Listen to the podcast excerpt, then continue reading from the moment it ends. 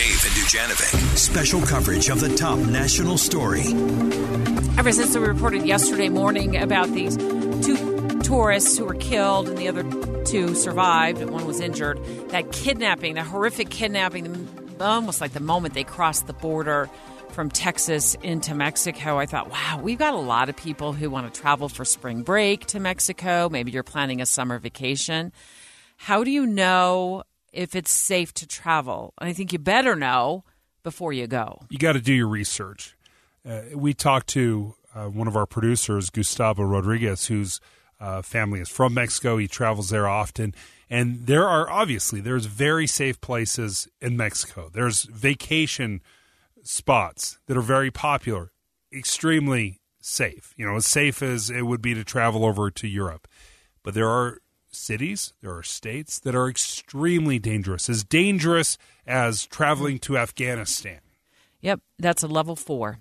Uh, Gustavo is going to rejoin us in just a moment with uh, some safety tips, things you should know before you go.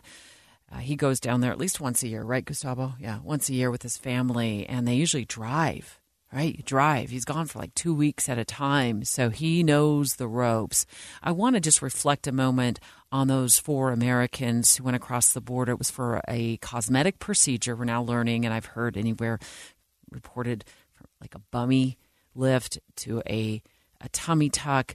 It, it, Americans go across the border for medical purposes, for medications, Gustavo said he went down there and had his braces put on when he was in junior high school. And it's not unusual. When I lived on the border in Yuma, I would go across the border to Mexicali, which is now under a travel advisory. Um, and I loved. I spent a lot of time in Mexicali, not only eating the amazing food, and they had some wonderful places to visit, and to, they had a great nightclub there that my friends and I would go to, but also for medications because I was a broke young reporter. So it's not unusual. Uh, but the family of these Americans, some of the family members were begging them not to go because of the fears of where things are at right now. So I'm just checking on you. That's what I told them Thursday.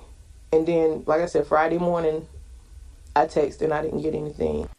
And we now know that cartel members were involved in the kidnapping and that they moved these victims multiple times to evade authorities. And then I, I read that there was one like guarding a, a small home or something like that. And when authorities moved in, and then they were able to free at least um, two of them, but the other two were killed. And I don't know at what point they were killed. Yeah. The point is, how do you know where it's safe to go in Mexico, right? Yeah, it's a great question because uh, so often when you look at cruises or resorts that are offering these deals to fly into Mexico, uh, what's safe? what's the the safest way to be able to travel to some of these beautiful places without putting your family or yourself in risk. Five states in Mexico under a do not travel advisory. It's all posted on the State Department's website.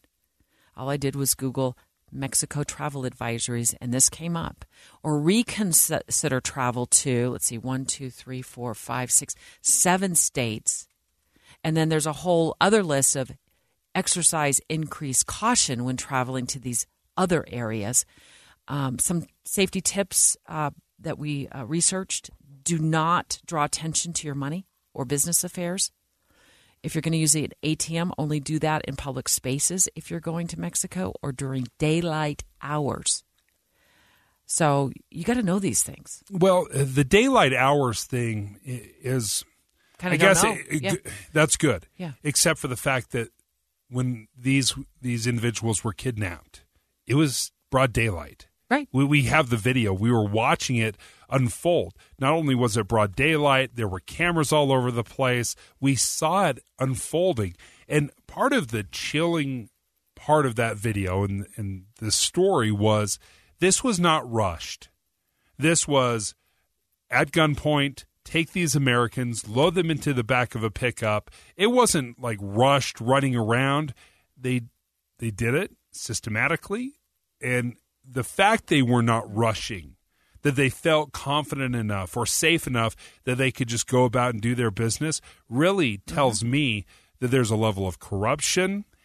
They feel secure and safe to a level that they can just do this in broad daylight. It also says stop at all roadblocks or you risk being killed. I remember the many years ago, Gustavo, when I traveled to the, I think it was the heart of Mexico. Have you ever heard of Zapatillo? I was traveling by car with some colleagues. We were going there to report on a story, and we saw um, federales with guns on the side of the road. We kept driving at the time, but this was a long time ago. Things felt safer then. Um, people go to Cabo, people go to Cancun, they go to Acapulco, Puerto Rico. Do our listeners have any concerns um, or things that they should be aware of as they're making those travel plans? What's your take, Gustavo? Uh, so typically, the big touristy places are the safest place where you can go and travel. Um, also, avoiding those states that are on the list, just avoid them.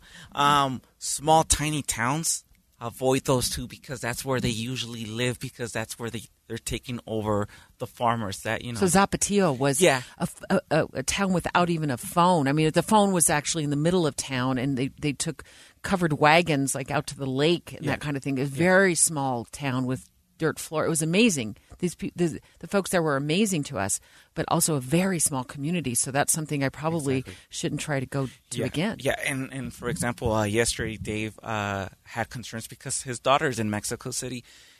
Mexico City is not that um, uh, dangerous. I mean, there's like thugs and all that, but in what big city doesn't have that? But in in the case of this happening, Mexico City is really low. It's on the low scale. So because these people uh, live in those small towns, not big cities. I appreciate you calming my heart a little bit there, Goose.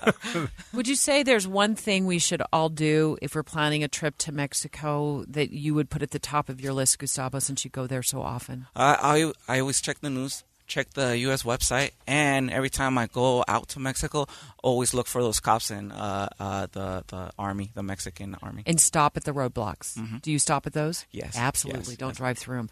Great advice. Uh, the website he's referring to is the State Department's travel website. It's travel.state.gov. We'll compile all of this information and post it a little later on to kslnewsradio.com. yeah, again, this isn't to freak you out.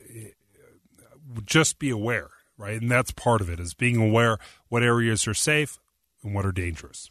Straight ahead, Boyd Matheson walking in studio. He's going to talk about Senator Mitt Romney's uh, involvement in a proposal that could ultimately end up in the banning of a popular social media app that your kids love.